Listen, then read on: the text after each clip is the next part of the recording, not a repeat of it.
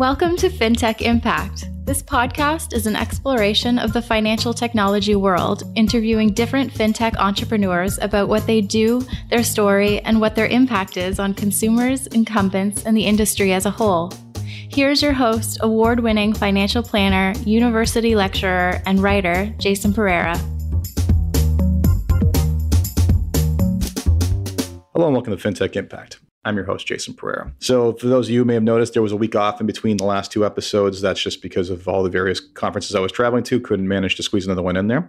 So, before we get started, one piece of housekeeping. As mentioned before, I am a director of the Individual Finance and Insurance Decision Center, and we have our annual conference coming up on November 6th in Burlington at the Michael G. DeGroote School of Business of McMaster University. Tickets are still available. You can see the notice on my LinkedIn page.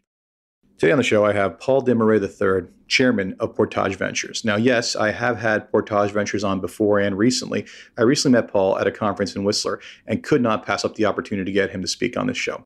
So, with that, here's Paul Desmarais III. Hello, Paul. Hello. Thank you for taking the time today. Thank you. Very much appreciated. So, Paul Desmarais III, tell us about uh, Portage. Portage is one of the world's leading financial services innovation investment funds. So, uh, we invest in fintech globally. We are focused on direct to consumer uh, business models, but also B2B, but very focused on three verticals insure tech, personal finance, and wealth management. Those are verticals that we feel we know better than most other funds out there and uh, are dedicated to investing in those. Excellent. So we're going to jump into that in a minute, but give me your history on what was the impetus for starting the company. The impetus on starting the company was a deep belief that financial advice is in the best interest of Canadians. And ultimately did a whole bunch of surveys on the value of advice and came up with the and concluded that Canadians that are advised end up retiring with 2.9 times more assets than Canadians that are unadvised.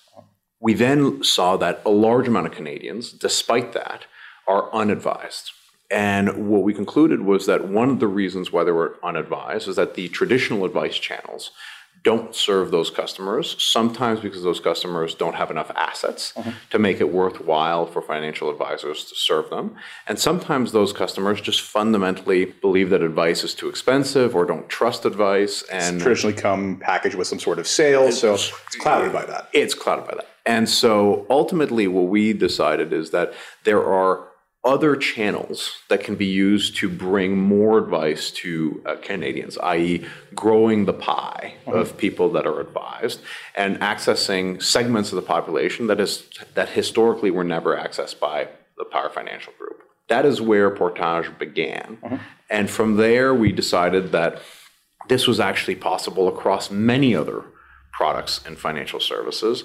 And so we launched an investment vehicle dedicated to the theme of figuring out and finding entrepreneurs that have figured out pain points in consumers' financial journeys and build companies to solve those pain points. That brings up an interesting point because uh, I'm not familiar, I'm not sure if you're familiar with XYPN in the US, but they're very much built a model around advisors servicing clients on a retainer basis, yeah. right? And when you have low overhead and you're not dealing with the regulatory burden, you can deliver that kind of service at a much lower monthly, lower monthly cost. And they kind of identify the, the three markets that they say. There's the traditionally serviced market, which we clearly know is addressed. And there's the one that can be serviced under a retainer-based model. And there's the one that you can't really find a way to do that. Yeah. But that being said, some of the solutions you guys have invested in have definitely taken that to a different level. I mean, Wealthsimple. Your one of your larger investments, one dollar is all yeah. it takes, right? So thank you for helping enable Canadians to be able to do that. Wealthsimple, or even things like Albert in the United States. It's it's basically yeah. a financial planning tool. Because some people actually out there don't even have financial assets to invest. Some, Absolutely. many people are just living paycheck to paycheck. Yeah. Those are people that will tend to not have access to any advice. In fact, will often have negative advice where the banks will be trying to push products on them, often credit products. Yeah. They'll be subject to a lot of overdraft fees. Yeah. Basically, things that the financial institutions put in to kind of maximize profitability off of clients that often are the least well equipped yeah. to face those types of things. And there's and been studies done to show that oftentimes that the free accounts are the ones that end up costing uh, poorer clients the most because of all the overdraft fees. Right? exactly. Yeah. And so what Albert does, which is this fantastic platform, is as a choose in a choose what you pay model, mm-hmm. i.e., the consumer is allowed to pay Albert for its advice, whatever the consumer wants to pay. Mm-hmm. Albert basically helps that consumer save money in a variety of different ways, from helping them kind of avoid the overdraft fees to advising them that hey you know maybe you should go to restaurants a little less often. You know just Yeah, just really kind of focus Base on fundamentals things, what is yeah. best for that customer. Absolutely. So I want to clock back a minute because the parent company of, of Portage is um, is Power Financial Corporation, which is a large giant in Canada owning various uh, financial entities, insurance, and investment. So what you're doing here, and I said this to you when we first met, I have just the utmost respect for what you've what you're doing here because it's really hard for a traditional business to incubate different businesses that could disrupt its, its entire uh, purpose for being. Yeah. So the fact that you're willing to disrupt from within, I find incredibly, incredibly uh, forward thinking. So can you tell me about the challenges maybe that you encountered with any kind of pushback or, or resistance uh, with traditional lines of business thus far? Fantastic. So, Power Financial is the largest investor in Portage. Portage actually has many outside investors enough. as well, yeah. but Power Financial owns the general partnership of Portage. One of the keys in thinking about kind of internal disruption, external disruption, is having a deep understanding of segmentation. And what we found is that when you look at Canadian wealth as an example, 80% of investable assets in Canada are controlled by the bank channel. The bank channel basically controls $3.2 billion of kind of assets, or somewhere a little bit above $3 billion of assets. What's interesting about that channel is that one third of those assets are held in cash. That is a terrible oh. asset allocation choice for people. But it's in the bank's interest to encourage people to have cash in their accounts. so they can lend out and make money off the And so ultimately, when you look at that, that is an incredible target for anybody looking to enter the system. And so if you look at Wealthsimple as the perfect example, a majority of the assets coming onto the Wealthsimple platform are assets that are owned by first-time investors that have never invested before or clearly never had real financial advice before and are transferring cash deposits into an investment product. You can call that disruption, you can call that whatever you want, but ultimately, the way I see it is that you're simply growing the size of the population that is being advised. Mm-hmm. You're not necessarily disrupting in an aggressive kind of way. When you look at the Wealthsimple for Advisors platform, that is in fact in many ways more disruptive than our B2B platform because the B2C platform goes direct to consumers, often mm-hmm. consumers that are not served. The B2B platform is empowering advisors to significantly increase the productivity of their franchise and empowering advisors to serve smaller clients in a more effective way. That, I think, is ultimately disruptive in that advisors that don't adopt new technologies and enhance their productivity and kind of go to a world where they used to serve everybody in an okay way Exactly. will get disrupted by advisors that are razor focused on what is their value proposition, what is the customer segment they're looking to serve, and leverage outside technology to serve segments that they may not be best to serve. Absolutely. And I've often said when talking to their advisors, I just I don't understand this sort of belief that or this thinking that we are somehow different than every other business in the world, right? You have to work on efficiencies constantly. You have to you have to automate processes. Otherwise, you will get crushed by other competitors. So I think it's we have gotten away with not doing that for a long time, and that's not the future. So in general, like the experience of being largely funded by a bigger company and then going out and talking to a lot of small startups, what was the reception like from the startup community in general? Very good, because we come as value added investors. You know, not only do we have a track record as a family of being extremely entrepreneurial, I mean, we are an entrepreneurial family by nature. And so I think we were able to relate to entrepreneurs way more than the big corporate that is, mm-hmm. you know, truly just, you know, corporate animal No one wants to be bought by a bank. or or a lot of the traditional VCs that don't really understand financial services, and many of whom are are not as entrepreneurial as we are. So ultimately, the entrepreneurial nature of our team, with people like Adam Felesky having founded Horizons ETF and been the CEO of that for 10 years, or Nick Hungerford, who built the leading robo advisor in England, or Stephen Klee, who was the CFO of ING Direct for basically its entire history, that is a team that speaks to entrepreneurs because it's a team that has scaled businesses, that has built businesses, that has taken risks and has owned those risks. And that is not something that a lot of people out there can speak to. So you mentioned a couple of uh, plays already. You think that were, were bigger focus and bigger help to Canadians. So the Alberts and the Wealthsimples of the world. What other ones? I mean, I hate to ask you to pick your favorite child of the group, uh, and that's not what I'm asking you. But what other areas do you think exploit that kind of gap that is not being serviced right now? You know, Borrowell. Yeah. Uh, Borrowell, you know, started as a B2C kind of lending platform, added a free credit score product to its offering, and now is adding a credit coach you know, where if you have a low credit score, you can go to Borrowell and get credit coaching to improve your balance sheet, which ultimately a lot of Canadians suffer from having a lot of debt. And having someone that could coach you through how to improve your credit score is a great service. That would be one example. Dialogue, our telemedicine platform, mm-hmm. giving access to Canadians to telemedicine services at the click of a button through their employer is an incredible service in that it saves people countless hours of waiting in emergency rooms by giving them direct access to uh, medical care. And so there are plenty of different solutions we've launched. Nesto, which is our digital mortgage solution, it's one of the first platforms in the country where you can get a mortgage by using an entirely digital application painful process normally. Yeah, and and we deliver some of the lowest rate mortgages in the country. Fantastic. You know that is extremely attractive. It makes the whole mortgage application transparent, clear. It's a real value add for Canadians. Absolutely. So, and all of these tools can be used by advisors. Absolutely.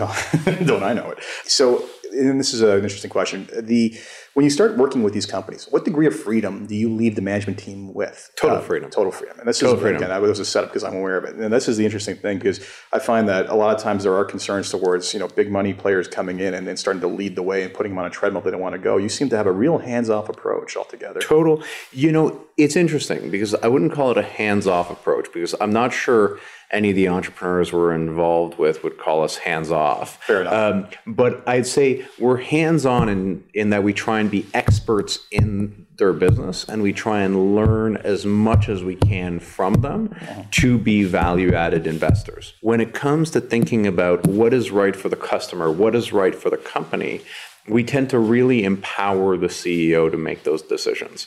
And ultimately, what we've found is that just like we understand financial services well, many of these CEOs understand how a consumer interacts with financial services better than we do. Uh-huh. And so we'll often understand the product construction to Absolutely. a depth that is very good.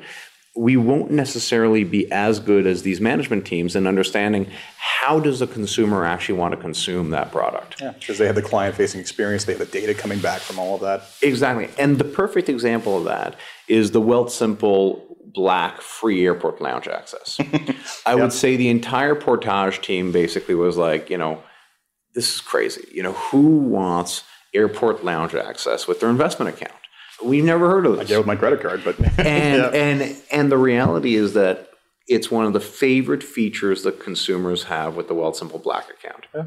And we never would have predicted that. Hmm. But the Wealthsimple team is much more in touch with consumer needs than what we are. Yeah. And that's why we empower these management teams. It's that they know their customers best. Absolutely, that makes sense. I mean, the I think there's always like a set of fear when the big check comes in, and you know, there's there's right, there's right, lots of stories out there about that happening where the meddling just becomes too much and the teams walk away. You've clearly never had that experience from what I've seen thus far. And, and everyone I've talked to who's in that part of the family is just very happy with dealing yeah. with you. If I keep on going through your list of companies I've interviewed, at some point we got to start asking for sponsorship at this point. that is a joke. Uh, but um, the you mentioned different lines of business. Are there any areas right now that you feel are you're deficient in or you're focusing on going forward or that you can really speak to without giving away what you're working on? I think the world of payments is very interesting for us. I mean, mm. Canada has an antiquated payment system. I'd say we're falling behind as a country uh, relative to what is available elsewhere. Mm-hmm. It's a tightly controlled world by the banks.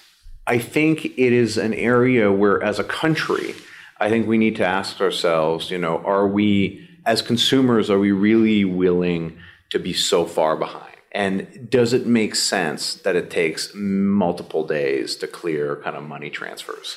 Does the friction in the system make sense? And how much leakage is taking place as a result of that friction?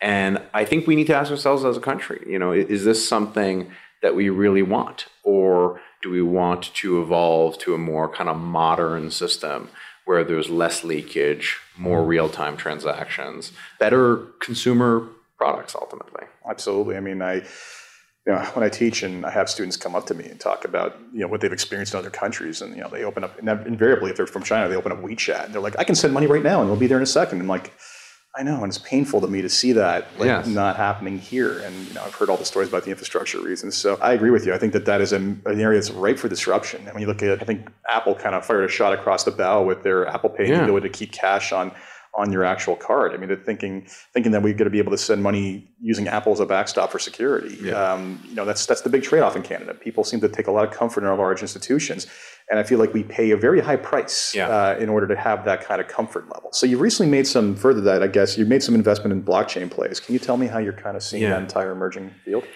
Blockchain is an emerging and speculative field ultimately, so, right now, it is very uncertain what the ultimate uses of blockchain will be. We have uh, sponsored a company that helped launch the EOS protocol. EOS Canada, and now I believe it re- renamed itself dfuse. Missed that one. like, uh, ultimately, we believe that blockchain has the potential uh-huh. to be transformative for certain kind of parts of the financial ecosystem you know, blockchain as a way to track kind of smart contracts is very interesting. Blockchain as a tool within a kind of corporation is very interesting. We are trying to be as smart as possible on the subject by launching companies like dfuse EOS Canada and investing in funds that focus on blockchain type solutions to make sure that we will be a very early adopter when true commercial opportunities kind of emerge. You're in the uh, field, you're getting that experience, you get to understand. We're in the field, that. we're getting the experience. One thing is for certain is that there is a wave of extraordinarily talented people Absolutely. leaving their existing jobs to launch solutions in blockchain type companies and applications. That is a wave that should not be ignored because when a lot of people migrate towards a certain type of, you know, business, it creates a network effect. Mm-hmm. And network effects, you know, if they reach a certain scale are very hard to stop. So one of the areas that you've made recent investments in through uh, Quovo specifically is yes. right of uh, basically in, in, data management and data yeah. access, and that's been a big hurdle in Canada specifically around yes. uh, banks not wanting to free up said data. Talk to me about what that means to you as a company yeah. altogether. Yeah. So we believe aggregation is the future of financial advice. Uh, period. I think consumers having access to their data, consumers owning their data is absolutely critical for proper financial planning. It's impossible Even for you. a right. I mean, I should, it, I should own it. It's it's impossible for anybody to produce a proper financial plan without having a full picture of a consumer situation. Absolutely. And the cost and the hurdle of having to get all that data in a kind of you know piecemeal kind of way rather than an aggregated format is again a very high frictional cost and a barrier to advice, or at least a barrier to good advice. And so we believe that platforms like Quovo, Plaid, Flinks in Canada are all part of the future of kind of financial advice and will form an integral part of that. In Europe, it's been legislated that banks need to be open and need to give people access to their data. haven't figured out how yet, but yes, it's, it's, it's, happening. The U.S., the sheer competitive nature of that yeah. market has made it that banks have opened up. Given that Canada is a much less competitive market, the large financial institutions have been able to kind of keep their walls up and kind of have shared data much less. Yeah. But I believe that the future will be aggregated accounts. And I think that that is something that will come. It is just extremely important that it not come in a siloed approach where only RBC or only yes. CIBC have access to their client data because ultimately the way that will be used will likely not end up being in the no. customer's best interest. No, I mean we already have the right to it under certain legislation, and I find it I always find it amusing that the banks will say that if you use your passcode for anything to do with data aggregation, that you void your fraud protection. But then meanwhile, hey, we have a data aggregator, feed us your information, yeah. and th- those kinds of silos just drive me insane. Although it's important to recognize that. Oh the banks invest a lot in their clients. The banks cannot be liable for what happens outside of their walls. Agreed. And so it's the same thing in the payment ecosystem. You know, you can't expect the banks to shoulder the bill for the entire payment infrastructure and make it accessible to everybody. I think in many of these scenarios, we just need better policy Absolutely. that is fair to the banks and fair to everybody else. And I agree with that. I mean, the reality is, is, is, my firm belief again is that we should have rights to data that are that is ours. However, yes, we have to make sure that the parties involved are not, you know, taking on liability that's unmerited because of it. And you know, when I look at, I just got back from the FPA conference in the U.S. and I look at some of the financial planning software has been able to do with great data access that they have down there and the ability that they're able to go from zero to fully implemented planning like that, it's, it's incredible to me. And I think that's that's generation one, right? I, I, look at the future and think to myself, you know, a true financial plan is something that updates with every expense that I take, right? So I went to the coffee shop. That gets slotted under my budget for that coffee shop. Did that actually stay within the bounds of what I'm supposed to be doing every month? If I start to go completely offside, the advisor gets a real time push of that. So that's an exciting future I look forward to. but uh, and I thank you for for some investments that are helping make that happen.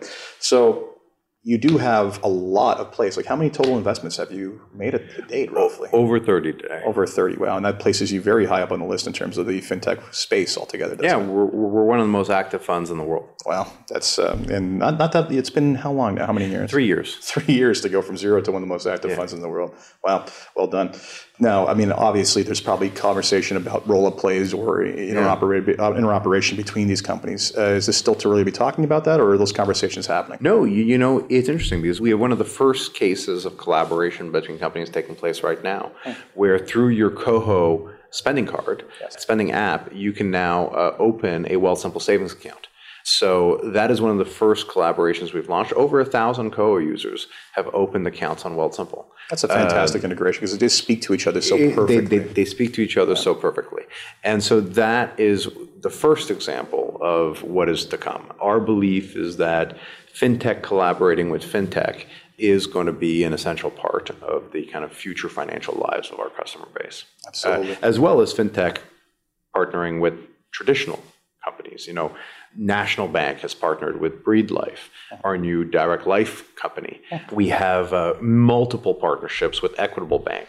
All of these players are players that are open for business and are very easy companies for the fintech ecosystem to partner with.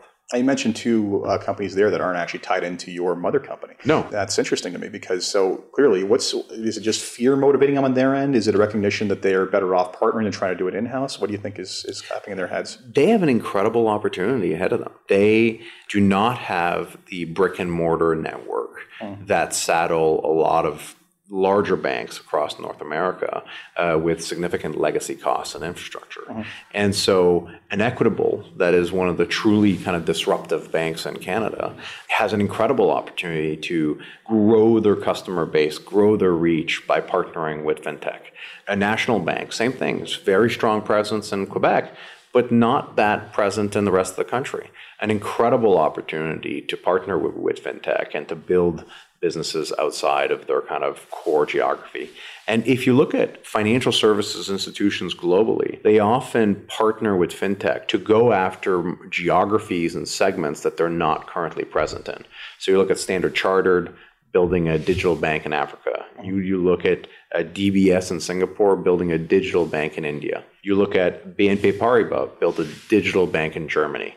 There are huge opportunities to go after new geographies, new customer segments via disruptive platforms outside of your core markets. It's interesting because in Canada we've had that experience in the past. We've had the ING Directs, we've had the Allied banks, but you know invariably most of them ended up selling out to a larger player. Yeah. And I often sit back and think about something Ray Kurzweil said about innovation or an idea is not bad. Sometimes just the timing that doesn't work. Yes. I look at the generational timing that's happening now and, and people's ease of comfort and use with the internet.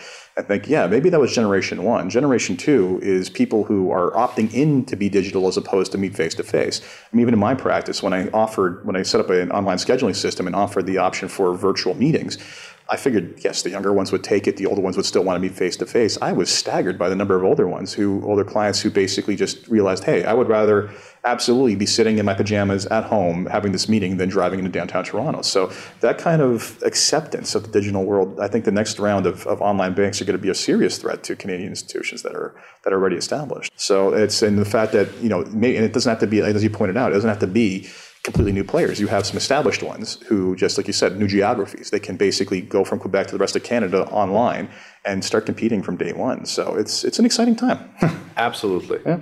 And you know, one of the things you said to me when we first met was you really see this as kind of a generational opportunity. Do you want to speak to why it makes you feel that way? Yeah, I mean, I believe that fintech is a generational investment opportunity because I think today there are major changes taking place not only in actual technology but in financial services that at their confluence creates an incredible opportunity. Changes in technology are mass availability of infrastructure uh-huh. that used to cost a fortune to build and had to be built by each company individually, yep. now available for rent. So yep. things like Amazon Web Services, Absolutely. extraordinarily enabling. Social media social media as a client acquisition tool is fantastic because it is something that could be done at a very small scale uh-huh. or at a very large scale. Uh, versus historically, where you had to use traditional media channels, it was always a big bang. And so the risk reward of doing something wrong was enormous enormous. Yeah. Um, the wrong TV commercial was a huge exactly. Versus in social media, you could trial a whole bunch of yeah. things. You could segment much better, A/B testing, all kinds, and acquire customers way more efficiently at a way lower risk than what was historically the case. And then finally, the rewards to taking that risk reward, the rewards to the fact that being an entrepreneur costs less today than ever before are far greater because the amount of capital investing in fintech globally. In terms of trends that are impacting financial services, which I believe make this moment fantastic, is one, the regulators. Uh-huh. In many cases around the world, you're seeing regulators move from a purely prudential role to a world where they really care about customer fairness and customer outcomes and treating customers fairly. You've seen it with RDR in the UK. Yep. You've seen it with the fiduciary rules in the US. Uh-huh. You see it with CRM2 in Canada. Yep. Regulators care about the consumer and want them to be advised in ways that make sense financial institutions, trust in financial institutions was eroded by the financial crisis. Yeah. And so that creates a real opportunity. And then incumbent financial institutions are saddled with legacy systems that are very hard to update, which gives them a, a challenge and a hurdle to overcome in order to offer similar quality services that some of these fintechs do. And it's interesting in that culmination of so many trends there, including you know mobile mobile connectivity, and you know the old saying about uh, Amazon getting everybody used to getting everything instantly, and Apple making everything beautiful. Yeah. Now we expect that from everything. Yes. Uh, you know the banks, in my opinion, or financial institutions used to kick the can down the road on infrastructure. Yeah. Hugely kick it down. It's it's it's almost you know I remember being back at Scotia back in the early 2000s and seeing monochromatic screens in back office departments and wondering what was that. But now you can't do that anymore because, frankly, someone's coming to eat your lunch if you do. So, do you see? I mean, at this point, I think we're at a very early stage. I mean, you must be looking towards an age or, or a time in the future where you start to see some some some, some roll ups or some some M and A activity within these different verticals themselves. Is that something you think you're on the horizon, near horizon, or you think it's far off? Absolutely. If you look at our insurance platform in Germany, Clark. Mm-hmm. Mm-hmm. Clark has started buying insurance advisor books of businesses and digitizing them. If you look at, you know, well, Wealthsimple. I mean, we bought share, we bought ShareOwner. That was basically an acquisition, which of, I think makes you the only vertically integrated robo advisor ever seen. Which makes us the only vertically integrated robo advisor in Canada. Okay. Some in the U.S. have kind of done parts of integration, but yeah. we are definitely the only ones in Canada, which gives us a major advantage in Canada. And I think across our portfolio, especially across our portfolio, of more mature startups, you will see uh, M&A activity, whether it be buying legacy books of business in our German uh, uh-huh. insurance distribution platform, or Wealthsimple buying uh, add-on services that uh-huh. they could kind of cross-sell to our customer base or to improve customer outcomes and improve the customer kind of experience, you are going to see you know more and more of this. So, what's the if you could change one thing about everything going on right now, whether it be in the industry or in your own companies, what's the biggest wish you have right now? The biggest wish I had is we could flick a switch and have modern back office systems in every business that we own. well, that's, uh, yes, that's that's right up there with my list of biggest wishes in my business. Oh my goodness, if only. Yeah, no, it's going to be a long haul for that one. So, um, coming up to the half hour mark, which I usually start to uh, cut off around here, but this has been great. The one question I always ask before we finish up is what excites you most about the opportunity, the space, what you're working on? What gets you up out of, out of bed this morning related to Portage? The people. Yeah. You know, the people on our team are amazing. The entrepreneurs we work with are inspiring. Yeah. The opportunity to improve the financial lives of people across Canada get me extremely motivated. And I honestly think that we now have over 100,000 clients of Wealthsimple. I feel that we are having a positive impact on all of those people's lives, and that gets me very excited. In the same way that, you know, we have a million customers at, at Investors Group, and we have, God knows, 40 million customers globally at Great West mm-hmm. Lifeco. These are very kind of exciting platforms, and our ability to have an impact on the world for the positive is something that excites me a lot. It's interesting because you have it's, it's, such an interesting dichotomy that you deal with. You have one foot in in this new world of hard charging entrepreneurs, and you have the established player thing. And I got to say, it's got to be quite the cultural change to go back and forth between those because I've seen it too. I mean, I've sat down with many entrepreneurs you've dealt with and many others, and you get an energy. You know, you get an energy just being around them, you want to you want to do more and do better because of it too. And um, interestingly enough, and I'll share some feedback I get from teaching my class. I actually, when I teach at York, I have this one investment competition, and it's unlike any investment competition you do in any other school because I, in my opinion, the investment competitions teach the wrong lesson. Yeah. They teach the how do I make as much money as possible in this semester by taking the biggest risks in order to win this contest, which is just not the way we should be doing things. So I have all these students put at least $1 in Wealthsimple. I recommend 10, but I take no liability for losses over the course. And I basically say, look, I want you to understand how easy and how boring this is. And I invariably get two types of feedback. The vast majority of feedback is, you know what, this took away the fear I had about getting started. This took away the belief that I couldn't do this or that it was super complicated and that I had to pay constant attention to it and all this stuff yeah. and showed me that, wow, this is really easy. And then you have the ones who actually want to think that they're going to be the next Warren Buffett. They're like, no, no, this isn't good enough for me. I want to be doing this, that, and the other thing. Well, you know what? Um, it's, it's been a very, like you said, you, that entire reduction of friction has been a big help in these people's minds already. Yeah. Yeah. You know what? I'm, I'm a believer. Yeah, definitely so. And I can see that from the various companies you're, you're investing in. So thank you for your time and thank you for everything you're doing because, frankly, I know I'm going to benefit for myself in my own practice. So appreciate it. Thank you. Thank you. So that was my interview with Paul Desmarais. I hope you enjoyed that. They're clearly working on a lot of very interesting deals, and I'm very interested to see how this all pans out in the future. Until next time, I'm Jason Pereira, and as always, if you enjoyed this podcast, please leave a review on iTunes, Stitcher, or wherever it is you get your podcasts. Thank you.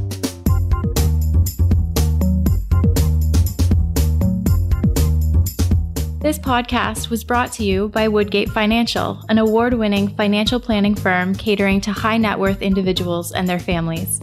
To learn more, go to woodgate.com. You can subscribe to this podcast on iTunes, Stitcher, and Google Play, or find more episodes at fintechimpact.co.